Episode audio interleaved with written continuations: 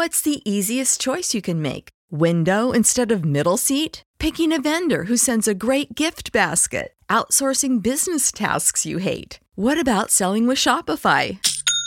Whether you're selling a little or a lot, Shopify helps you do your thing, however you cha-ching. Shopify is the global commerce platform that helps you sell at every stage of your business. From the launch your online shop stage to the first real life store stage, all the way to the did we just hit a million orders stage? Shopify's there to help you grow. Whether you're selling scented soap or offering outdoor outfits, Shopify helps you sell. Wherever and whatever you're selling, Shopify's got you covered. Sign up for a $1 per month trial period at shopify.com slash try. Go to shopify.com slash try now to grow your business, no matter what stage you're in. Shopify.com slash try.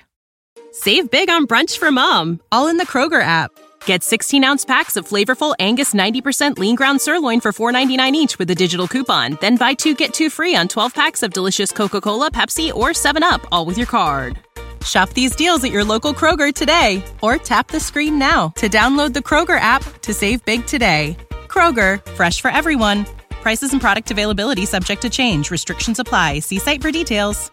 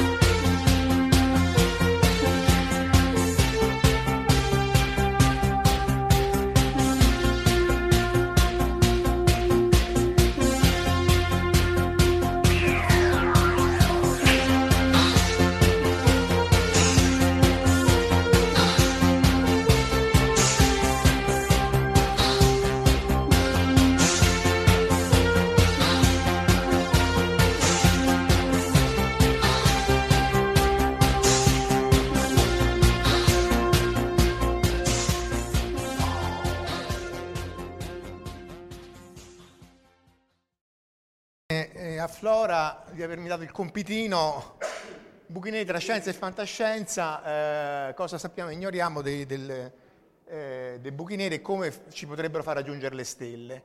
Eh, io sono Marco Casolino, mi occupo di fisica spaziale, eh, soprattutto studio di raggi cosmici nello spazio. Abbiamo cominciato negli anni 90 sulla vecchia stazione spaziale russa Mir. Questo è Sergei Avdiev con un casco che misurava l'effetto dei raggi cosmici sull'apparato visivo degli astronauti. Vedete dietro c'è Gagarin e anche le icone, perché questo già era negli anni, tardi anni 90 e quindi erano ritornate anche le icone ortodosse sulla Stazione Spaziale Mir.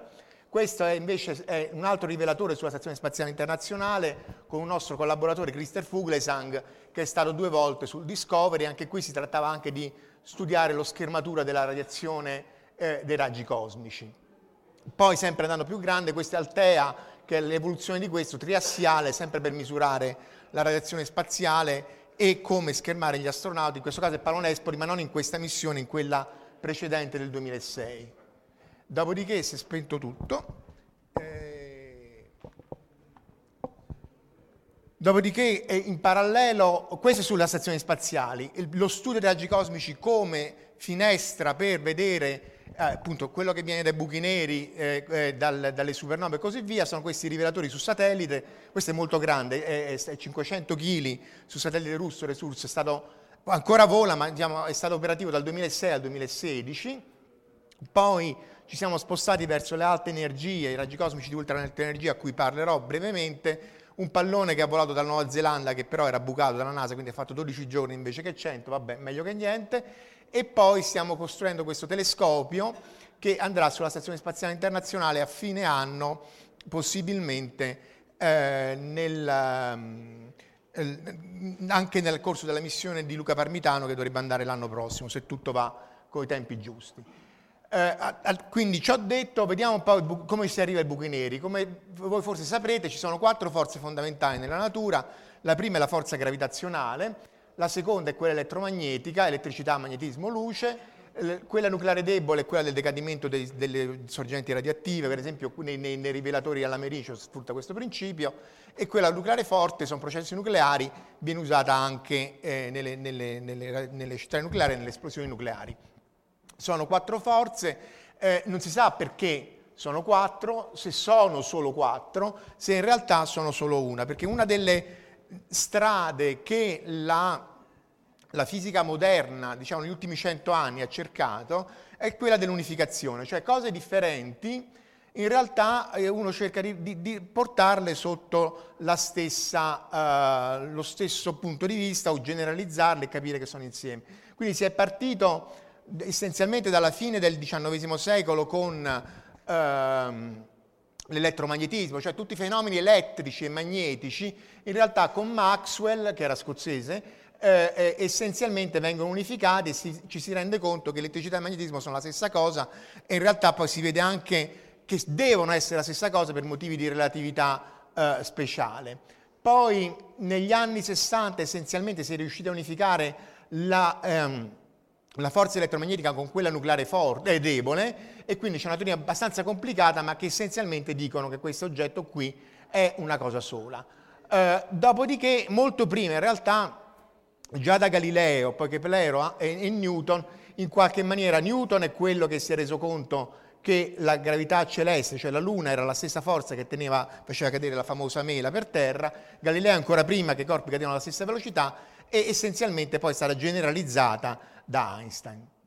Dove si sta lavorando nella fisica attuale è unificarlo con la forza nucleare forte perché essenzialmente è molto complicato come conti, essenzialmente è eh, un problema non complicatissimo dal punto di vista teorico, ma, ma ancora c'è molta strada da fare e qui è proprio un bagno di sangue, cioè cercare di mettere la gravità eh, assieme alla, uh, alle altre tre forze non, non, non, ci si riesce proprio. Ci ha provato Einstein nei, nei, come ultimi suoi tentativi, eh, ci stanno provando in tantissimi, ci sono varie opzioni, stringhe, gravità quantissime e così via, ma essenzialmente nonostante siano state eh, eh, spese enormi risorse, eh, personale, gente che viene assunta e così via, ancora siamo lontanissimi dal mettere insieme la gravità con il resto perché essenzialmente sono cose, come vedremo, fondamentalmente diverse. Quindi questo un po' l'abbiamo accennato, Galileo è il primo che capisce che a parità di quota di partenza i corpi cadono alla stessa velocità e essenzialmente semplifica il problema rendendosi conto che il, um, l'attrito, che era quello che nell'antichità si diceva io se lo spingo si muove, se non lo spingo si ferma, l'attrito in realtà è una forza secondaria, fittizia, di, di, di, non importante, non fondamentale e quindi tutti i corpi cadono con la stessa velocità. Tra l'altro quello che l'aveva messo, ma in realtà non è questo il motivo nei guai, è che lui col telescopio si era reso conto che vi erano anche, questi sono i suoi disegni delle quattro lune, mi dice eh, Io, Europa, Ganimede e Callisto che ruotavano attorno a Giove e, e, si era reso conto che la Terra non era l'unico centro di, rotazione e quindi non necessariamente tutto dovesse ruotare attorno alla Terra poi c'è stata tutta la debacle con la Chiesa, anche se in realtà erano anche motivi non tanto fisici quanto uh, di, um, di, di, proprio di ambito teologico. Uh, la cosa fondamentale è che appunto Galileo si rese conto, la leggenda dice dalla torre di Pisa, comunque sia, forse con i piani inclinati perché si vede meglio, che tutti i corpi cadono alla stessa velocità, questo è l'astronauta, con, non si vede bene con la piuma, c'è il video comunque su YouTube e col martello, cadono contemporaneamente. Esatto, aveva ragione, però questo nessuno sa perché, questo lo ripeterò più volte, perché la massa inerziale, cioè quella che si oppone al moto, cioè se io spingo un qualunque oggetto, perché la massa, la, la, la sforzo che io devo fare per spingere l'oggetto è lo stesso che lui ha quando questo oggetto cade. Cioè massa inerziale e massa gravitazionale sono due cose a priori completamente differenti e non c'è motivo che debbano essere la stessa, eppure sono la stessa e nessuno sa perché. Vabbè, lo diamo per assodato, questo è quello che ha fatto Einstein, però boh.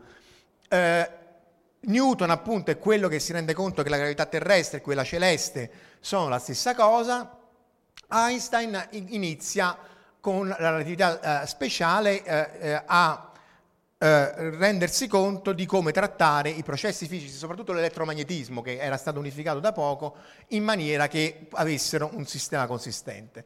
Perché l'altra cosa che è estremamente importante è, è, è questa signora qua. Questa Emmy Noether è una matematica eh, di origine ebrea che era vissuta al tempo del nazismo e è riuscita a scappare in tempo, anche se poverina, vedete, è morta molto giovane. Questa era considerata in ambiente accademico come la dea della matematica.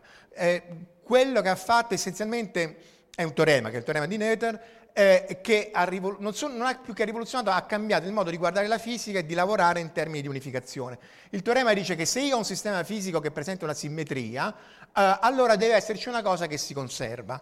E in altre parole, che vuol dire? Che se le, le, le, leggi fisiche oggi e domani sono le stesse, cioè io se faccio l'esperimento adesso tra mezz'ora o tra un minuto è la stessa, vuol dire che l'energia si deve conservare, quindi la conservazione dell'energia eh, è, è, perché il mio sistema è lo stesso indipendentemente dal tempo, quindi in qualche modo è una quantità di energia, uno la può definire come una quantità, un qualcosa che si conserva perché le leggi della fisica sono le stesse. Lo stesso per l'impulso, cioè per la quantità di moto, se io faccio la misura qui, o la faccio qui o la faccio qui, il risultato è lo stesso, vuol dire che si conserva la quantità di moto, vuol dire che se io lancio un oggetto nello spazio, quello prosegue a velocità costante perché appunto la struttura dello spazio è la stessa. Lo stesso per il momento, di, eh, il momento della quantità di moto, cioè se io questo oggetto qui lo ruoto eh, la fisica deve essere sempre la stessa e quindi se io faccio ruotare una trottola nello spazio, un giroscopio e così via, eh, e si deve conservare. E questa cosa viene portata anche nelle eh, nelle, nelle, teorie fisiche più moderne. La carica elettrica si conserva perché c'è una parte del campo elettromagnetico che si conserva. Essenzialmente, in realtà, la gente adesso cerca simmetrie e rotture di simmetria, cioè deviazioni da questa cosa, per comprendere i fondamenti del, della fisica e della matematica.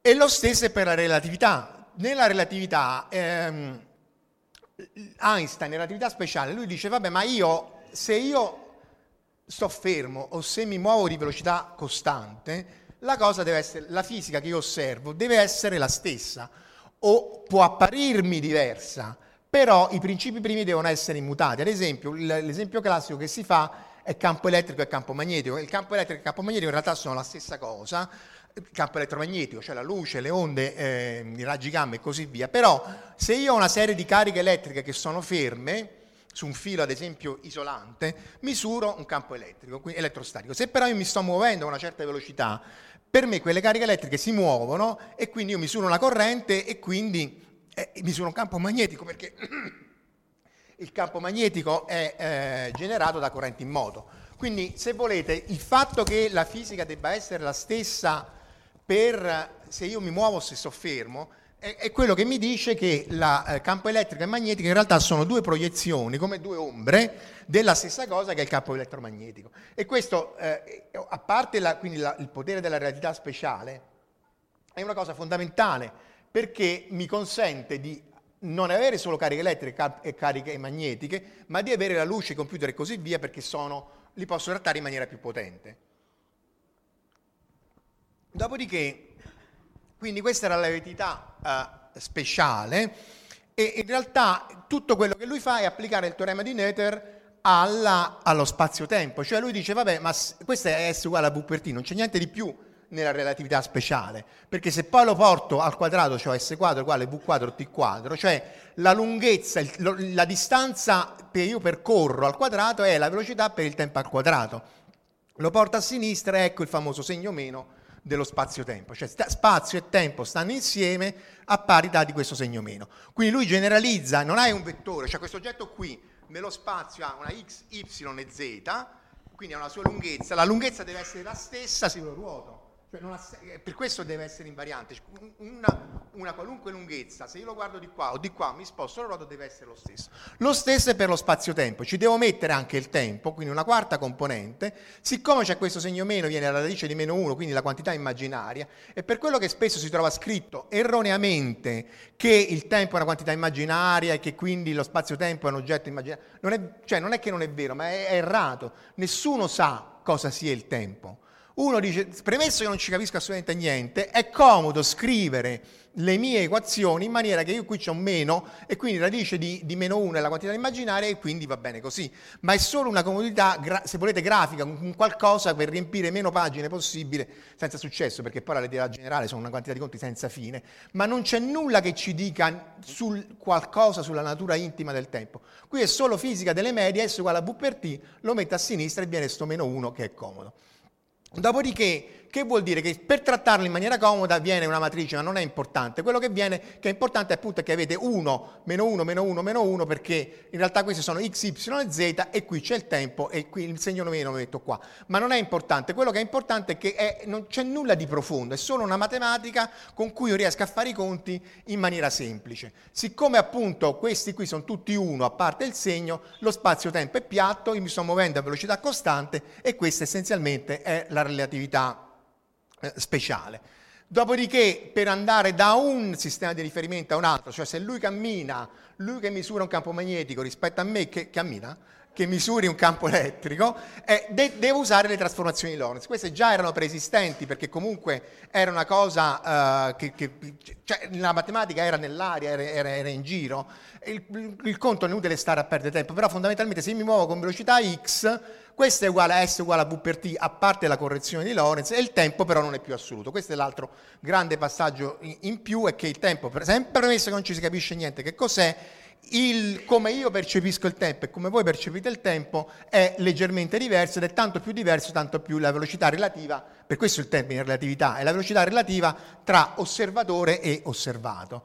Quindi questa è una vignetta da XKCD e, e vi è completa simmetria. Questa è un'altra cosa che spesso eh, si perde. Eh, loro stanno, lui nell'astronave, questo in questa bolla che si è perso in realtà, e lui dice: Noi osserviamo che la tua velocità è 38,5% della velocità della luce.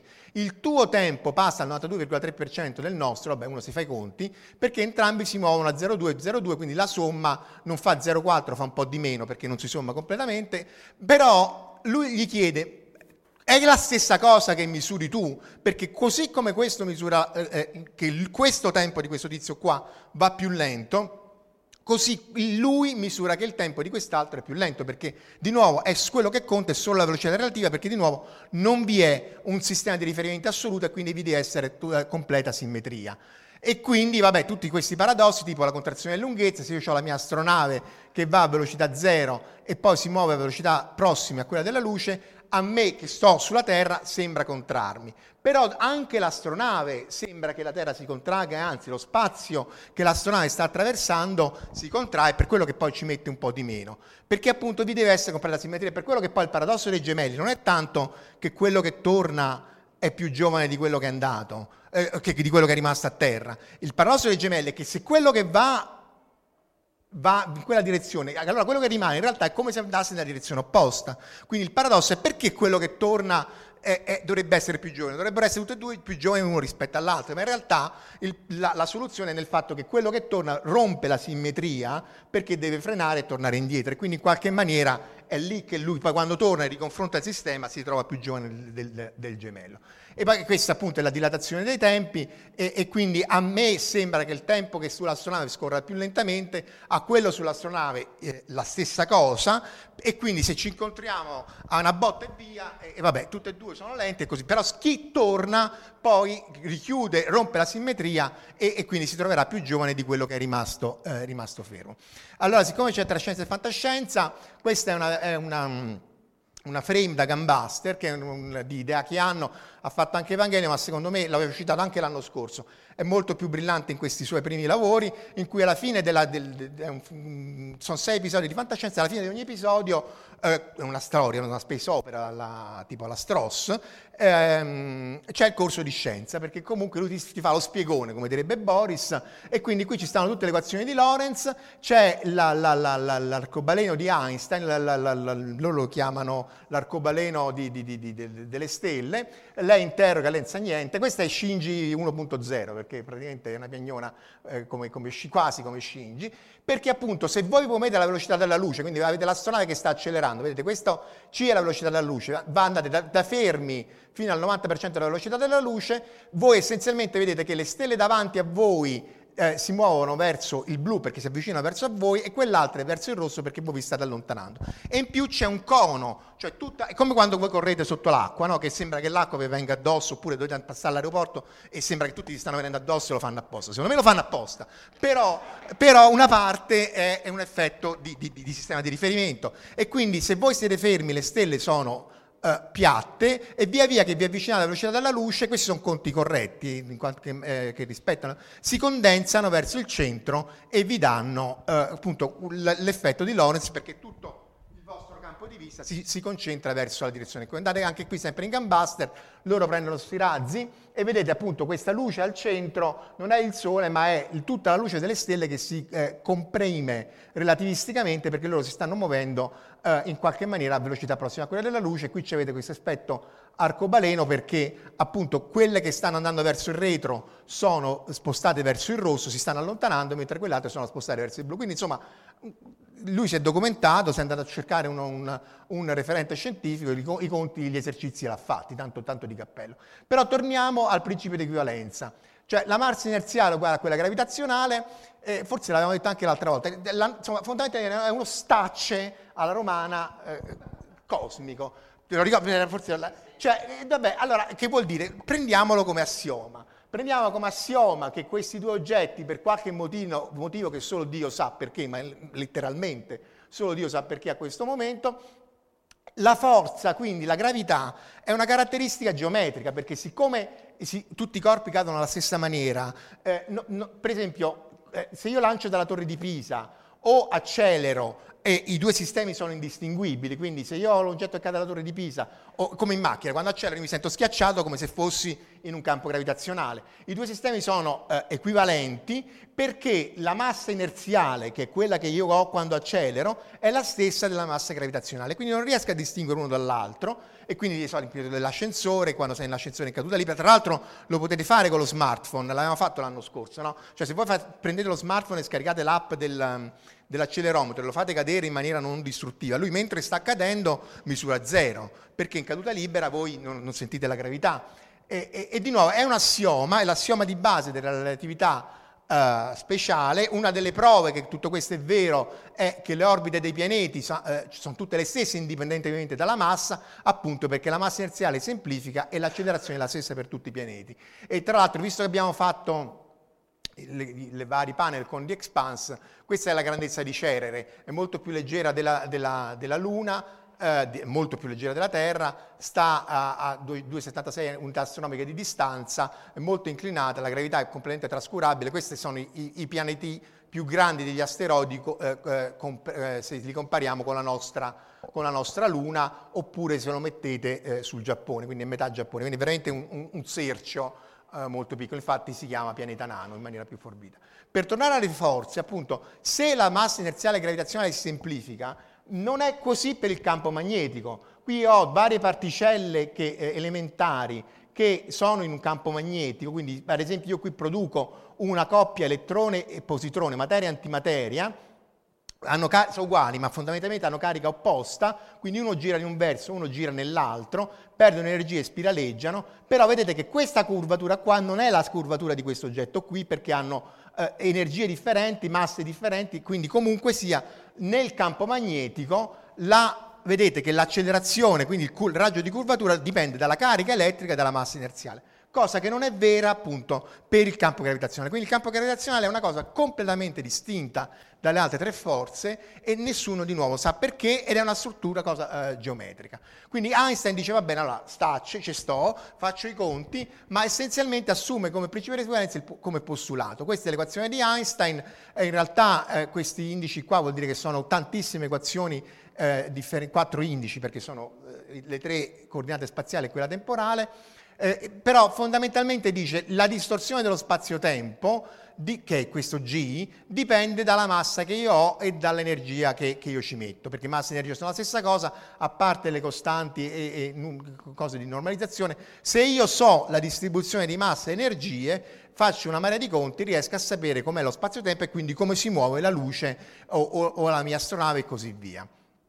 Tra l'altro prima era un problema trovare soluzioni analitiche, adesso si fanno anche in maniera relativamente semplice eh, col calcolatore. Quindi eh, c'è quello che uno dice appunto lo spazio-tempo viene distorto, non è più piatto, viene distorto dalle masse, la luce cerca sempre il cammino di minima uh, distanza percorsa, un po' come la geodetica di cui citava Charles Strauss prima, cioè che l'aereo quando io vado a New York ovviamente passo per il nord perché eh, è, il, è, il, cammino minimo e, e, vabbè, e, quindi fondamentalmente io ho questo spazio-tempo che non è più piatto come relatività speciale ma è in generale distorto dalla presenza delle masse e vabbè si fanno i conti non c'è nulla di grave. Eh, questo qui era il, nel 19 c'era stata questa famosa eclissi eh, di sole in cui si vedeva appunto che la luce delle stelle era visibile dal, dal, dall'orizzonte metri- geometricamente in maniera euclidea, doveva stare dietro al, al, Sole, quindi la teoria di Einstein viene verificata la prima volta nel 19 e poi da, adesso in poi, da allora in poi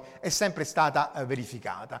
Eh, un altro esempio è quello delle lenti gravitazionali, cioè a un certo punto que- eh, si, si è visto che c'erano due sorgenti i quasar, quasi stellar object, identici a distanze cosmologiche immense. Allora, o erano alieni superpotenti, che comunque rimane l'idea più figa, oppure eh, c'è una galassia, che è quella centrale, che fa da lente e distorce la luce e mi crea quattro immagini, la, la chiamano anche croce di Einstein, quattro immagini sul, um, eh, sul, sul mio telescopio gli alieni sono comunque più fighi, ma in realtà la spiegazione rimane il fatto che io ho un oggetto molto distante qui, ho una galassia che mi distorce lo spazio-tempo, i raggi di luce non vanno dritti, vengono in qualche maniera convogliati eh, rispetto alla Terra. E ovviamente questo succede molto raramente, ma quando c'è tutto l'universo a disposizione ne, ne vedi, ne, ce ne sono tantissimi di questi, di questi casi, c'è anche l'anello di Einstein, ossia vedete questa è la stessa galassia, con un po' di fantasia riuscite a tro- vederla che è ripetuta tre volte, che è dietro e, e davanti c'è una galassia più recente che fa appunto l'effetto di lente e fa questo effetto lenticolare in cui appunto eh, la, la, luce viene eh, deviata. Ehm, poi, eh, quindi è la stessa cosa che facciamo noi con le lenti, con le telecamere, con la lente del proiettore. Io qui faccio vedere la lente di Fresnel che noi usiamo Vedete che qua è girato, no? Cioè eh, lui eh, è una lente piatta perché per lo spazio è molto compatta ed è eh, particolarmente adatta a, a, che non si rompe per le vibrazioni. Tra l'altro sono le stesse lenti che erano nella realtà virtuale, cioè quando mettevate gli occhialetti sono delle lenti di Fresnel perché appunto altrimenti dovrebbero essere troppo pesanti e già il casco pesa molto. E questa, questa è 25 cm, quelle sul pallone erano un metro quadro, grande più o meno quanto qui, un po' più di questo, e, e questo, quelle nello spazio sarà più o meno di queste dimensioni qua. Però fondamentalmente la, le lenti sono eh, lo stesso, il principio è lo stesso. Dopodiché lo spazio-tempo è curvo eh, e, e, questo è eh, Steven Weinberg, premio Nobel per la fisica, nel suo tomo di 2,5 kg di Gravitation and Cosmology, sono 800 pagine, a pagina 7 e 8 dice, vabbè, ma la Terra di mezzo è piatta o no?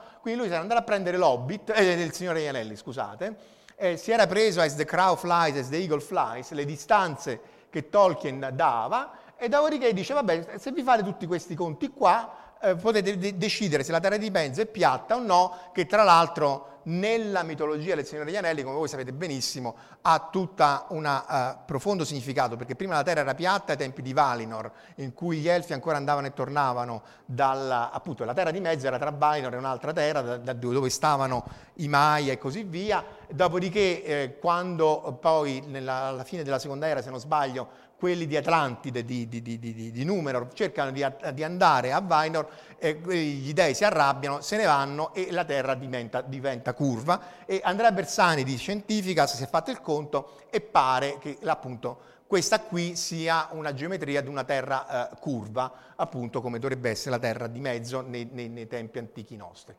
Eh, e questo è più interessante la terra di mezzo. Se ci interessa l'universo, l'universo è piatto, cioè se noi mettiamo qui mettiamo tutte le masse che stanno nell'universo, qui mettiamo la curvatura del, de, che troviamo come curvatura dell'universo, no, sembrerebbe che poi eh, tutto messo insieme con tutta una serie di misure che adesso non andiamo nei dettagli, l'universo è esattamente piatto, cioè esattamente la massa per essere piatta. Quando io ero piccolo c'era la, la, discussione se poteva essere un universo aperto o chiuso, cioè un universo che si espande per sempre o che ricollasse. Di nuovo Charles Strauss eh, men- menziona questa cosa perché parlava di trilioni di anni, l'universo ha solo 14 miliardi di anni, anni è un numero veramente eh, oltre l'esagerato che però se effettivamente l'universo è piatto come sembra, io non ci credo, però è una questione di fede al momento, eh, non può essere che si espande asintoticamente a zero, non, ripeto, così come, come a, a, nella mia ignoranza a pelle non può essere. Però rimane il problema di perché e come, perché di nuovo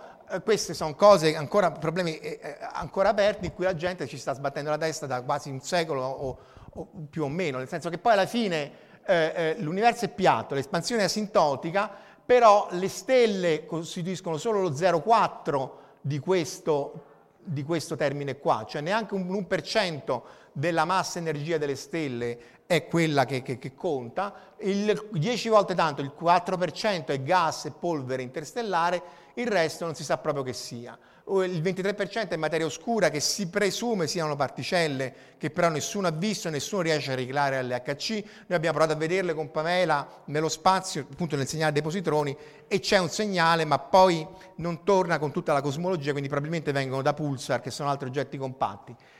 E questo, vabbè, ci sta chi dice che sia una generalizzazione della relatività, io di nuovo personalmente penso che sia una particella, però molto più complicata di quello che si pensava, e, e questo è un quarto del, del, del del, del, del, bilancio energetico dell'universo, i tre quarti non, eh, la chiamano dark energy perché in realtà è, la, è, questa lambda qua, la costante cosmologica che Einstein aveva messo all'inizio per dire non può essere questo. Il Big Bang è un'idea di un, tra l'altro di un um, uh, Lemaitre che era un sacerdote belga cioè il fatto che l'equazione di Einstein, eh, eh, se le estrapoli a t uguale a meno infinito, in realtà non ti viene meno infinito, ma ti viene una singolarità, è una sua idea, che poi si chiama Big Bang perché lo prendevano in giro, perché in realtà Bondi, Euler e anche l'Einstein iniziale pensava che fosse piatto. Dopodiché eh, aveva messo questa costante cosmologica, poi i dati sperimentali gli hanno dato torto e lui anche lì stacce, anche perché poi era Einstein, cioè, alla fine poi davanti all'evidenza sperimentale la gente cambia idea.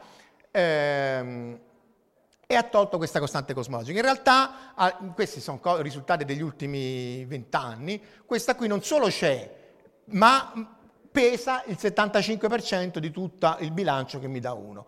E di nuovo, boh, nessuno sa esattamente cosa voglia dire, se è un altro campo, una quinta forza, non sappiamo fondamentalmente niente. Non sappiamo neanche perché l'universo è fatto di materia e non di antimateria, perché tutta la fisica delle particelle elementari, acceleratori, eccetera, eccetera, vuol dire, dicono sempre...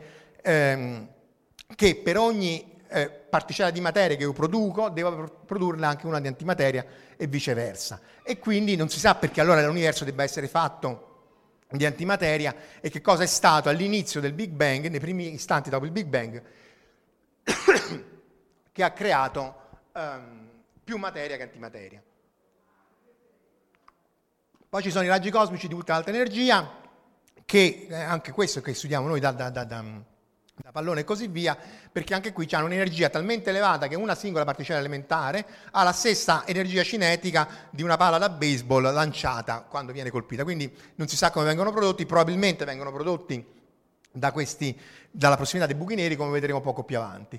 Una nota che avevo messo anche l'anno scorso, eh, fondamentalmente qualunque cosa voi leggete, è facile con la fisica, che parla di warp drive, nuova relatività, nuove cose, ignoratela. Qualunque frase che parla di quantistico, qualunque frase che c'ha quantistico, ignoratela che è una buffonata e andate sul sicuro. In questo caso c'è questo tizio che è un tizio della NASA che ha venduto per anni questa cosa che lui chiama warp drive, che in realtà non era neanche uno strumento, era un modo per forse misurare la, l'interferometro.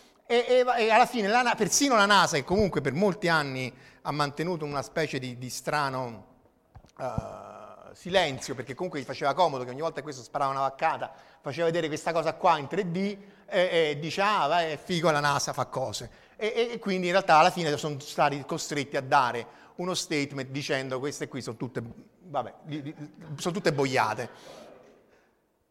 Ci ho detto, avviciniamoci ai buchi neri. Allora, se noi abbiamo una stella, questa è la supernova 1987A, eh, questa è prima della cura e questa è dopo la cura, cioè quando è scoppiata eh, è diventata molto luminosa, ma ce ne sono tantissime di queste, su queste tra l'altro si studia l'espansione dell'universo, eh, dopodiché a seconda della massa dell'oggetto che noi stiamo considerando, ecco questo, questo, questo, è vero, non c'è artist impression o niente, questa è dopo l'esplosione della supernova, lo shock, questi sono dati di Hubble, no? vedete 99, 2000, 2003, lo shock della, dell'esplosione della stella centrale raggiunge eh, tipo la Praxis Moon Explosion di, di, di, di Undiscovered Country, eh, raggiunge la, il disco di gas che aveva espulso nei millenni precedenti e vedete lo, lo ionizza e lo fa brillare perché gli arriva quest'onda tutta. Sempre XKCD dice che se voi state a una unità astronomica, cioè sulla Terra, e vi fate scoppiare una bomba nucleare a fusione, all'idrogeno,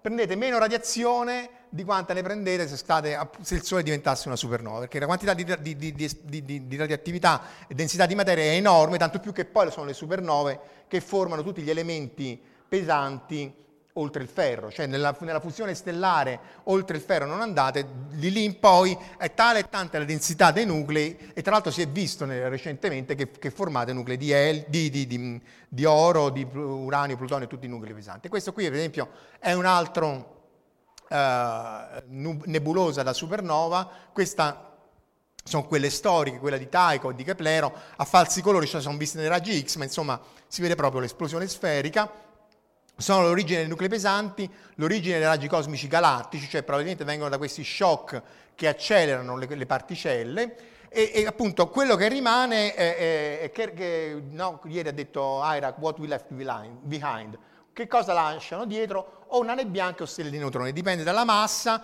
dipende dalla configurazione, essenzialmente sono oggetti compatti, 10 km più o meno, una, la nana bianca sostenuta dalla pressione degli elettroni, cioè il fatto che voi non potete schiacciare gli elettroni in un fascio di luce, cioè voi avete un laser di fotoni perché sono bosoni, cioè li potete schiacciare e emettere correntemente, ma gli elettroni no, e quindi li potete solo mettere uno sopra l'altro e quindi più di tanto non collassano. Lo stesso con i neutroni, più di tanto non collassano, però se la massa, solo se la massa è fino a 1,4 masse solari. Di più potete sgrattare qualche percentuale se l'oggetto ruota molto velocemente come effettivamente ruota, e, e però insomma stiamo lì. Se andiamo oltre e arriviamo finalmente al, al buco nero. Ah, no, prima c'è questa foto qui di Sirio B e Sirio A. Questo è Sirio A nel visibile, questa è la, la, la croce perché il reticolo di diffrazione perché è talmente brillante rispetto a questo puntino qua che è Sirio B che è una uh, stella di neutroni che gli ruota intorno. Ehm, però nei raggi X è il contrario, è l'oggetto companzo di 10 km che emette molta più energia e luminosità nei raggi X rispetto alla stella primaria che è questa qua. Infatti questa è da Chandra che è un telescopio a raggi X. Allora, ah, quiz. Allora, siccome ci sono 5 buchi neri, eh, voi dovete prendere un pezzo di carta, eh, scrivete eh, che quale buco nero secondo, da dove viene secondo voi, e, e chi, chi, azzecca di più non è che vincete niente perché mi spiace, non c'è niente da darvi. L'unica cosa che vi posso dare è questo l'ultimo libro che, che, che ho scritto, perdonate la triste pubblicità, eh, però non è un premio appunto perché vi posso dare questo, però chi ci azzecca eh, sono cinque, quindi scrivetelo, segnatelo e poi metteteci il nome e poi li vediamo alla fine. Questo è il primo. Comunque sia, se la massa è superiore a 1,4 masse solari, nulla si oppone al collasso gravitazionale avete questo famoso buco nero, tutta la massa che non viene espulsa finisce in una singolarità, ossia in un oggetto puntiforme. Tra l'altro questo è vecchiotto, come, come, come, come cartone animato, eh, no scusate, non è un cartone animato, questo è un film, eh, questo è vecchiotto, però già vedete che c'è questo alone luminoso che loro probabilmente hanno fatto vedere per, per eh, ehm, perché se no non si vede niente, nero su nero, però in realtà questo è l'effetto di lente di Einstein, il fatto che la, la luce delle stelle dietro viene distorta e concentrata intorno all'alone. Quindi sta in un oggetto puntiforme e non è questo. L'oggetto puntiforme che è la singolarità, sta al centro del, del, del, del buco nero, perché in realtà, già in realtà nel 1783 già John Mitchell aveva detto ma se io ho un oggetto sufficientemente massivo, la velocità di fuga per uscire da questo, qui è un razzo che lanciano in orbita, dovrebbe essere eh, superiore a quella della luce, quindi in realtà io non posso uscire da questo, da questo, da questo campo gravitazionale. Quindi già stiamo parlando ancora del, del mille, quasi 1800. Dopodiché il conto eh, si fa molto velocemente, non ve lo risparmio, ma insomma la sostanza è che se io lancio un oggetto verso l'alto e ho un certo campo gravitazionale, eh, l'energia si conserva e quindi essenzialmente la velocità di fuga, questo vale sempre, eh, dalla Terra, da Marte, da Giove, dal, dal, Sole, quello che volete, questa è la velocità che volete da, da un oggetto, per farlo uscire. È tanto più grande, tanto più grande la massa e tanto più piccola quanto più lontano state dalla, dalla massa. E quindi questo è il famoso raggio di Schwarzschild, cioè classicamente si calcola dicendo se io ho una massa contenuta in un raggio più piccolo di questo numero qua, la velocità di fuga è superiore a quella della luce. Quindi il raggio di, sotto cui si ha il collasso gravitazionale e tutta la massa viene compressa in questa singolarità è questa distanza qui. Se io vado a, a, meno di questa distanza dal buco nero non ne esco più perché dovrei andare più veloce della luce e questo non si può fare. E questo, poi se uno fa tutto il conto, eh, vi ricordate S uguale a V per T, qui avete l'S, il T e così via, questa è, non è importante la, la, struttura, però vedete che qui al denominatore c'è esattamente il raggio di Schwarzschild, per cui se io sto qui sotto ho una divergenza una singolarità, per quello si chiama singolarità, perché è diviso zero fondamentalmente, e quindi lo spazio-tempo viene schiacciato così via e ho questa specie di tubo che è il secondo quiz. Quindi, di.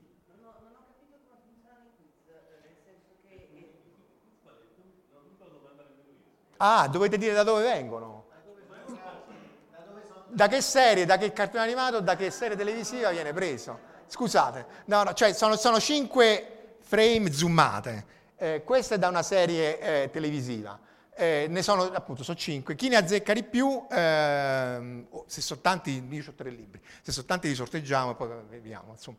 Eh, ma è per giocare, non è niente di. Que- questo è il primo. Questo qua è un altro film, è il secondo. Questo pure è, è da un film. Eh, dopodiché, eh, ah, poi c'è questo qua, il Kugelblitz, che, eh, eh ehm, che, in realtà esiste veramente. Io l'ho scoperto che esisteva Fred, leggendo Frederick Paul, Gateway, che anche lì c'è un buco nero dove loro fan, fanno cose, e però essenzialmente, siccome la massa e l'energia sono la stessa cosa, lui eh, dal punto di vista narrativo gli, gli suonava più fico mettere il, tutta la, la, l'azione vicino a quello che in tedesco vuol dire fulmine globulare, ma poi in realtà è indistinguibile dal buco nero. Cioè se voi riuscite a concentrare massa o energia sotto questo famoso raggio di Schwarzschild, avete un buco nero. In realtà anche con, la, con l'energia è impossibile, bisognerebbe avere onde elettromagnetiche miliardi di miliardi di miliardi di volte più potenti come frequenza.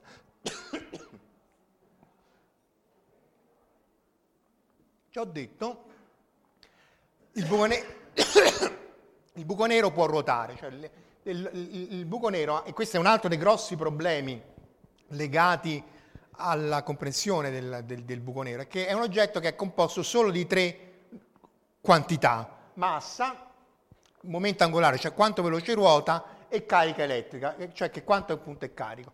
E Kerr è un altro tizio che dopo Schwarzschild si è fatto tutti i conti, essenzialmente vedete che la, la, la l'orizzonte degli eventi è, è sì ehm, sferico, anche se si può allungare, ma c'è questa zona qui, l'ergosfera, da cui la rotazione fa sì che io posso trarre energia, quindi in realtà in un futuro non remoto, remotissimo, uno potrebbe in qualche maniera provare a, tra- a, a estrarre energia rotazionale dal buco nero mandando delle particelle qui dentro, una particella cade, ma quella che emerge emerge con molta più energia di quella, di quella che, che è caduta.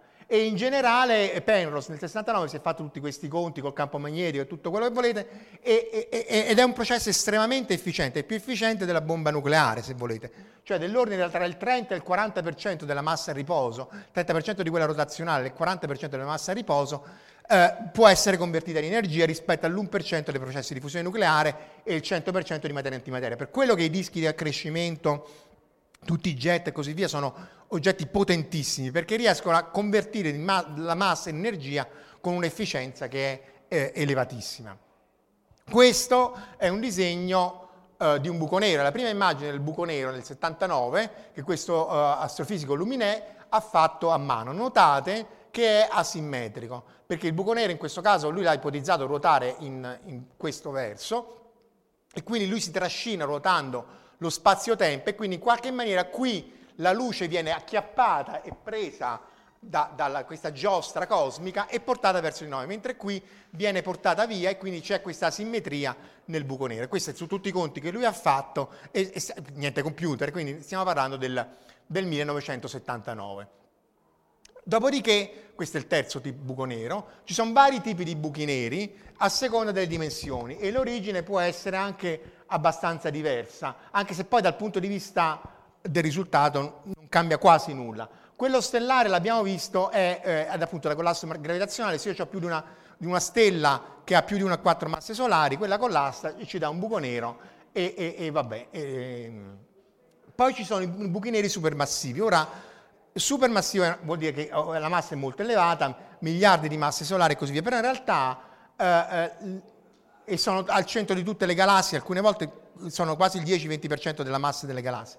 Però in realtà la formazione di questi buchi neri non è chiara e soprattutto la densità è molto bassa, cioè se voi andate a dividere la massa per il raggio di Schwarzschild viene fuori che ha la densità dell'acqua, cioè non, vicino a un buco nero supermassivo non avete gli effetti fantascientifici, appunto che venite schiacciati, spaccati in due perché i piedi vengono attirati molto più forte o effetti di eh, relatività generale molto forti, perché comunque sono oggetti sì molto grandi, molto massivi, ma anche immensi. Poi ci sono quelli piccoli, cosmogenici, cioè che potrebbero essere, non sono mai stati osservati questi, all'inizio del Big Bang, grandi quanto, cioè con masse di, della montagna e grandi qualche nanometro, che ancora non sono evaporati o dovrebbero stare evaporando eh, adesso dopo appunto 15 miliardi di anni, per la radiazione di Hawking,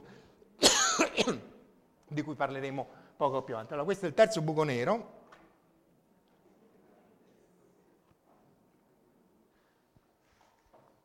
E il problema appunto è questo, che qui c'è la massa in scala logaritmica, cioè io ho il nostro Sole conta, è 1 perché è una massa solare.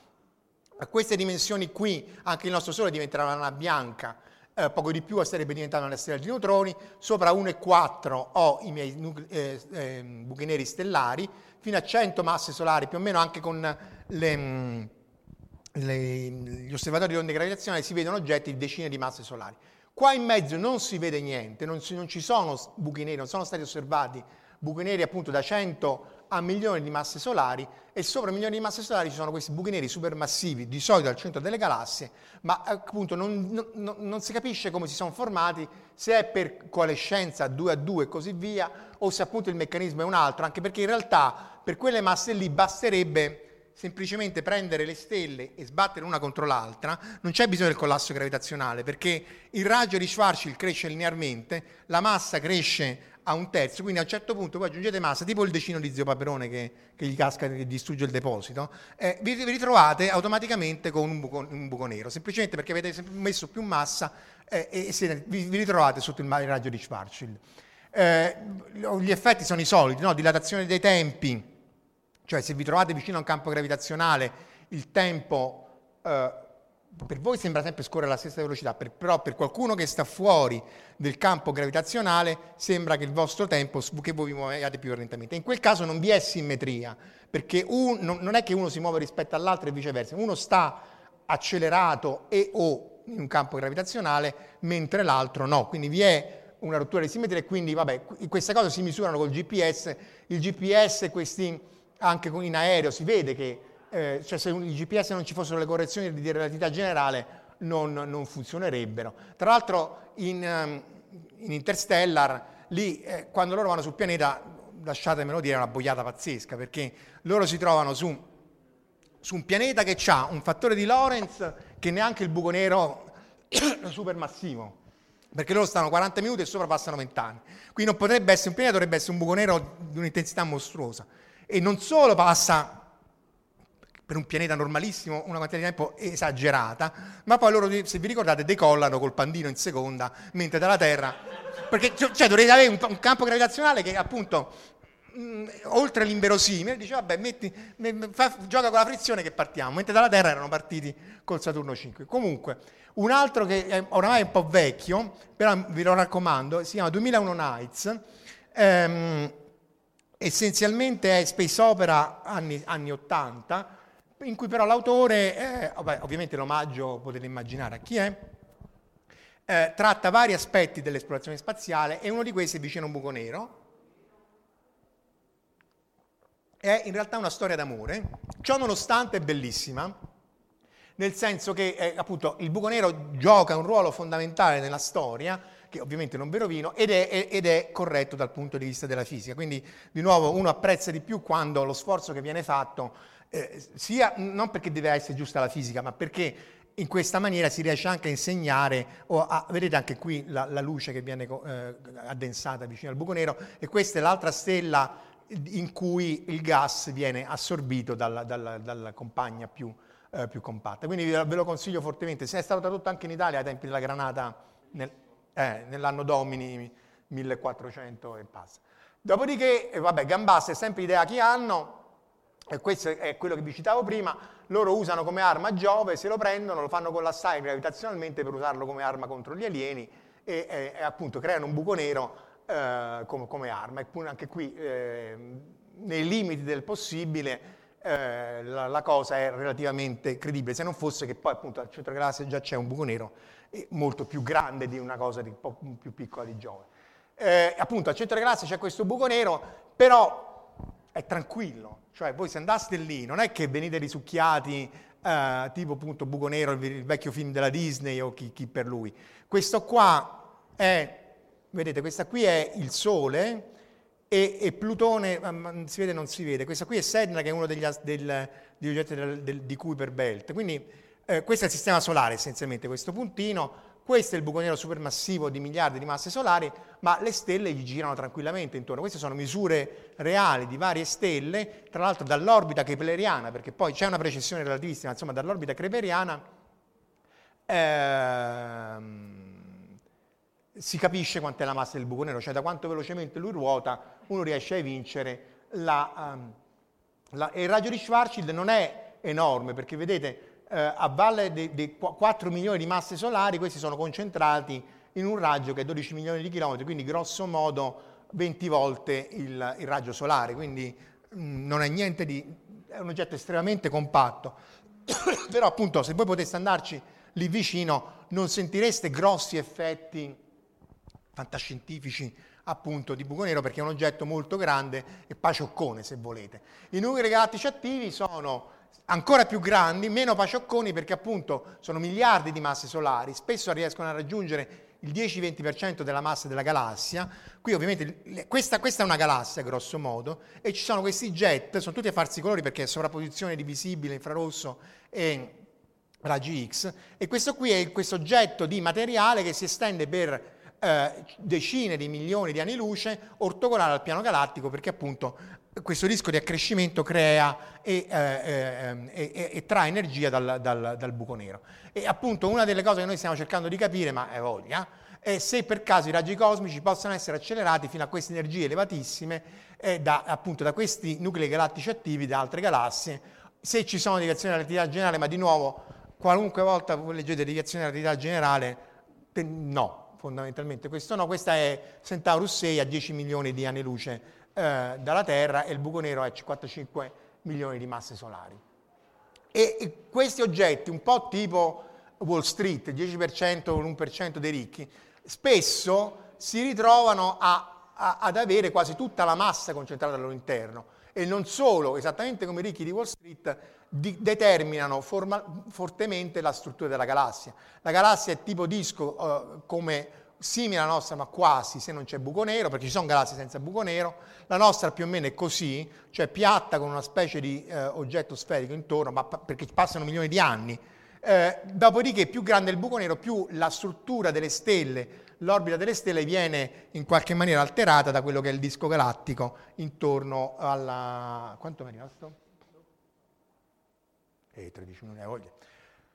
Sistemi, torniamo invece ai sistemi compatti, abbiamo questi sistemi binari che c'erano anche nel, nel 2001, di solito una stella grande se è molto vicina, qui, questo qui è il buco nero, se la stella grande è molto vicina c'è questo limite sopra, dei punti di Lagrange in cui fondamentalmente il, il, materiale viene risucchiato dal buco nero e quindi in qualche maniera eh, c'è un continuo accrescimento di materiale. Questo vale anche per, le, per le, le, le, nove in cui la stella è compatta, non è un buco nero, accresce materiale e poi esplode.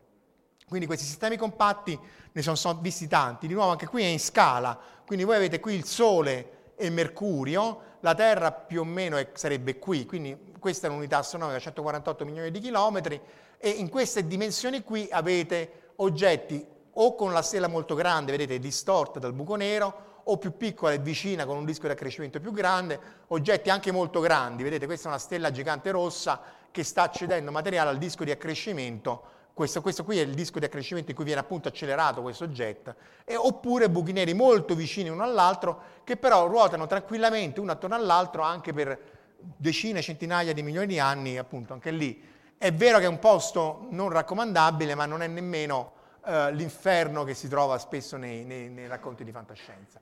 Eh, però alla fine cadono, alla fine cadono uno sull'altro e, e, e spesso c'è eh, appunto le onde gravitazionali sono quando due buchi neri o due stelle di neutroni eh, finiscono a collassare l'una sull'altra. Vediamo se riesco a far partire. Eccolo qua. Quindi queste sono le onde gravitazionali, sono state viste un paio di anni fa, sono stati visti vari oggetti. Questo qui sono i due buchi neri, ma potrebbero essere anche due stelle di neutroni. Eh, in realtà è più figo con le stelle di neutroni perché si vede tanta più roba. Nel buco nero si vede solo il segnale gravitazionale. Qui in qualche maniera viene rappresentata la distorsione dello spazio-tempo, ovviamente proiettata su uno, è, è tridimensionale, qui è proiettata su un piano. Questi sono gli ultimi 30 secondi di vita di due buchi neri che ruotano sempre più velocemente uno rispetto a vedere, questa qui è l'onda gravitazionale che viene emessa, ruotando uno sull'altro emettono onde gravitazionali, perdono energia e poi c'è appunto la coalescenza in cui due buchi neri slow motion alla Van Damme, in cui due buchi neri collassano e diventano un unico oggetto, qui fermato, ah, questa è la Matrix in realtà che gira intorno, e, e vi ritrovate con un buco nero gigantesco. Tra l'altro eh, sono stati osservati buchi neri di 20-30 masse solari, in cui una delle cose che a me ha colpito al tempo 4 o 5 masse solari, cioè l'equivalente della massa di 4 o 5 masse solari è stata emessa come onda gravitazionale, cioè nella conversione totale di massa e energia l'irraggiamento delle onde gravitazionali era pari a, infatti questo sta a miliardi di anni luce di distanza, altrimenti non si vedrebbe come lo spostamento di una frazione di atomo, a distanza eh, appunto, ha, ha convertito e distrutto l'equivalente di 3 o 4 masse del nostro Sole. E veniamo alla radiazione di Hawking, se torniamo appunto a un buco nero magari più piccolo, ha sempre Strauss che è un tecnico, è piccolo e quindi evapora in maniera molto più, uh, più, più veloce. Questo è uno degli articoli originali di Hawking del, del, 76 in cui già allora metteva insieme i buchi neri e termodinamica. Eh, questa è una cosa fondamentale perché non sapendo che pesci prendere, al, quando appunto stai giocando con eh, meccanica quantistica e relatività, uno poi si deve attaccare a poche certezze classiche, tipo la termodinamica, che è, è un'ancora di salvezza e su cui si riesce a fare qualche conto. Com'è, cos'è la radiazione di Hawking? E in realtà appunto è un effetto di meccanica quantistica perché nel cosmo, nel, anche qui nello spazio, si creano e si distruggono continuamente coppie elettrone-positrone, eh, protone-antiprotone, quello che volete, protone-antiprotone no, quark-antiquark, però che si distruggono istantaneamente. Queste sono le tipiche fluttuazioni di Heisenberg, la stessa cosa del gatto vivo, gatto morto, io posso avere una particella e non averla, tanto non la posso andare a osservare e quindi non cambia assolutamente niente. Salvo che se sto sull'orizzonte degli eventi, perché se questa coppia che si crea e si distrugge una frazione di tempo dopo, prima della, della microscopica frazione, questa, una dei due cade nel buco nero, questa scappa e non ha tempo di, rianni, di, di, di ricancellarsi, di annichilarsi come fenomeno di meccanica quantistica. Quindi il risultato è che è vero sì che una particella è entrata, ma queste due particelle non esistevano, quindi una particella mi è uscita dal buco nero. E, e, e, il buco nero quindi perde la massa e perde la massa tanto più velocemente tanto più piccolo. Quindi eh, l'evaporazione di questi buchi neri supermassivi è, trilioni di anni, come accennava Charles eh, prima, ehm, mentre quelli più piccoli, eh, quelli cosmologici, cosmogenici, dovrebbe essere qualche decina di miliardo di anni. E infatti tutti i buchi neri con meno di un milione di tonnellate, che sono meno di un atomo probabilmente, eh, sono già evaporati. E questa è una delle più grosse eh, scoperte, intuizioni di Hawking, che però, diciamo, quando viene, spe- cioè un genio, io neanche sono degno di nominare il suo nome in vano, però quando viene paragonato a Einstein, eh, più per il fatto che era un genio nelle condizioni anche fisiche in cui si trovava, il fatto di riuscire a scrivere articoli è una cosa pazzesca, però lui comunque si muove in un contesto di relatività generale che è, che è il, il, il groundwork, la, la, le basi poste da Einstein, cioè la rivoluzione che lui ha posto, per quanto eccezionale, non è a livello di una rivoluzione con la relatività generale, soprattutto perché ancora non si riesce a mettere insieme relatività e meccanica quantistica. Questo qui è appunto è un correre sul filo del rasoio, sul filo tra meccanica quantistica e gravità e relatività, ma ancora non ci si riesce a mettere niente insieme. Qui vabbè, l'avete visto 50.000 volte quando lui giocava a carte con, eh, sul ponte dell'Enterprise. Tra l'altro, nel scegliere le immagini, secondo me, qua non era lui, cioè campo e controcampo, loro hanno fatto solo il controcampo di lui, ovviamente, e poi data Einstein e Newton, ehm, probabilmente non era lui qua, ma è rilevante. Comunque, insomma, una grandissima mente, appunto lo spunto, Flora mi ha dato il compitino di ricordarlo indegnamente ovviamente, perché anche...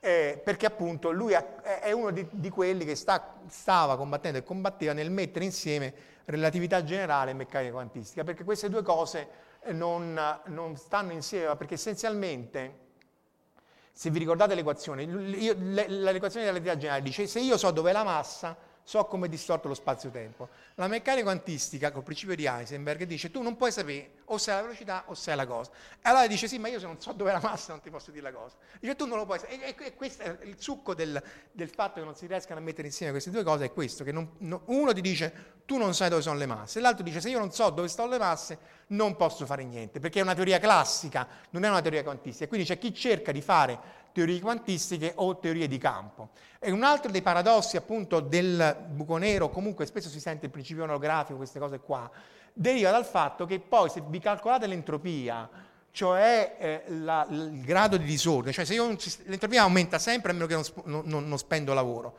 il grado di disordine aumenta, però poi alla fine, questa è l'equazione il più grosso risultato di Hawking, l'entropia dipende dall'area e non dal volume, mentre in realtà nei gas l'entropia dipende dal volume, se io ho tutti i libri nella biblioteca, quelli occupano un volume, se li butto giù, ho una pila di libri eh, completamente disordinata e, e, e, no, e, li devo rimettere a posto. Nel buco nero no, c'è questo fatto che dipende dall'area, eh, non il volume, dipende dal fatto che io sto riducendo l'entropia cadendo dentro e sto perdendo informazione e di nuovo, visto che qui la maggior parte della gente eh, nasce dall'informatica, c'è anche il teorema di Shannon sulla conservazione dell'informazione e, e, in qualche maniera il buco nero avendo entropia zero perché ha solo eh, massa, carica e, scusate, e ehm, il momento angolare, di una contraddizione che ancora adesso non si riesce a, a risolvere. Quindi, boh. E quindi questa cosa qui però è quello che fa pensare, anche se di nuovo io nel mio ignoranza totale non ci credo, al, al principio olografico, cioè che in realtà il nostro universo è una proiezione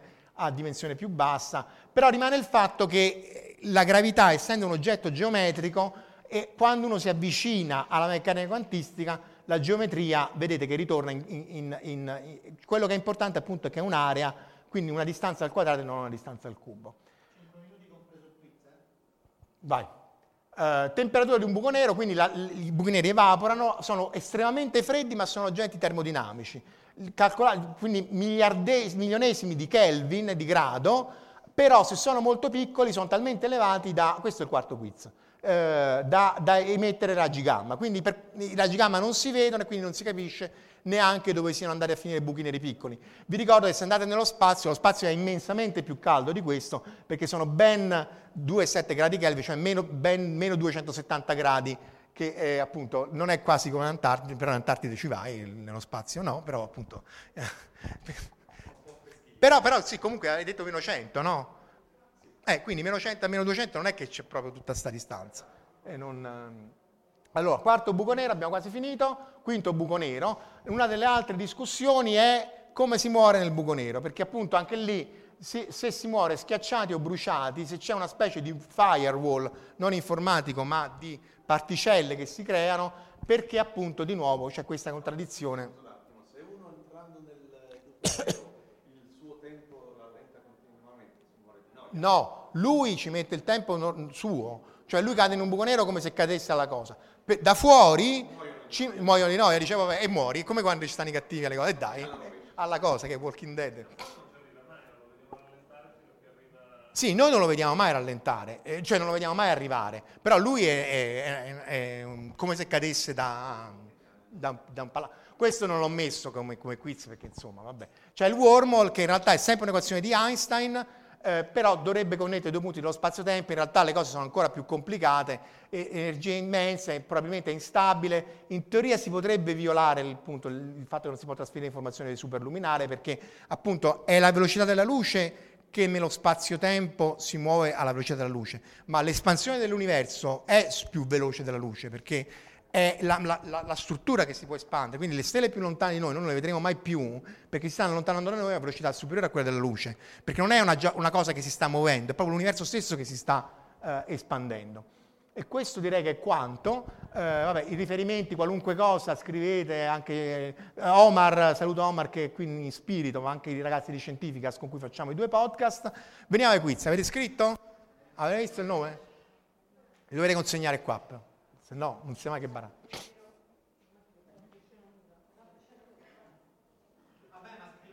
Sì, ma infatti, cioè la peggio, uno azzecca uno. Tanto poi, ripeto, non si vince niente, si vince il libro mio che, che, che è meno che niente.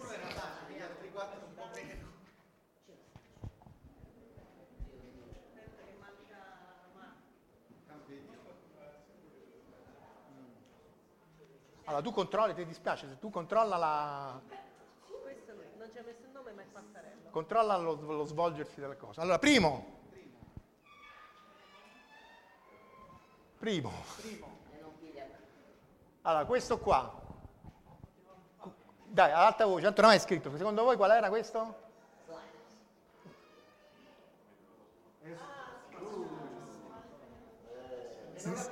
75. Secondo, che non si vede, questo, questa, questa è proprio difficile.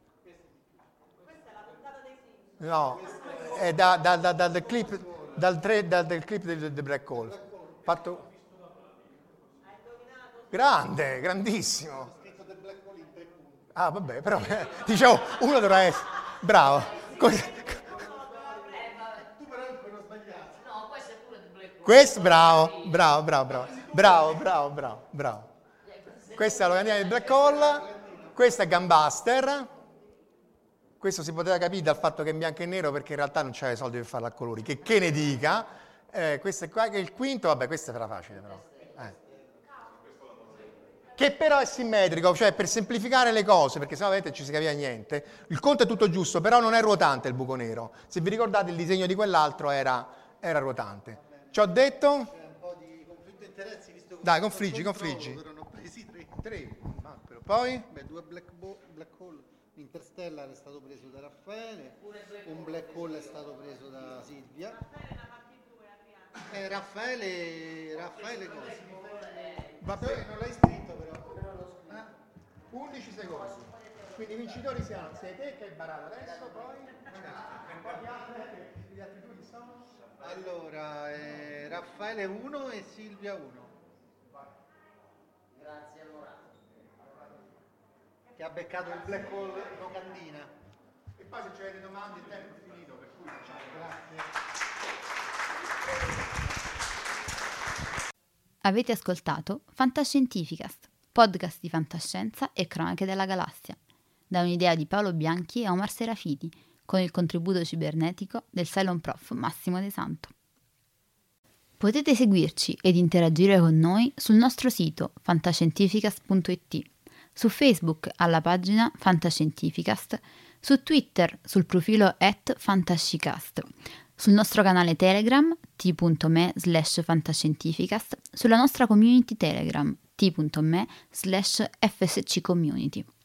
Se siete particolarmente timidi, potete utilizzare la vecchia, cara e affidabile posta elettronica, scrivendoci all'indirizzo redazione at fantascientificas.it. Tutte le puntate sono disponibili sul nostro sito, su Apple iTunes, su Spotify e su Podbean all'indirizzo podcast.fantascientificas.it. Se volete, potete lasciarci una valutazione a 5 stelle su Apple iTunes ed offrirci una birra romulana o un gotto esplosivo pangalattico, sostenendoci tramite una donazione PayPal utilizzando l'apposito pulsante sul nostro sito. Fantascientificast è una produzione amatoriale. Non si intende infrangere alcun copyright, i cui diritti appartengono ai rispettivi detentori. L'autorizzazione SIAE 5612I5359. Nessun byte e nessun tribolo sono stati maltrattati durante la produzione di questo podcast. Alexa 4 e l'equipaggio di Fantascientificast vi augurano lunga vita e prosperità e vi danno appuntamento alla prossima puntata lungo la rotta di Kessel. Settimo simbolo inserito nel computer. Blocco 1 pronto. Blocco 1 posizionato. Potenza erogata 23%.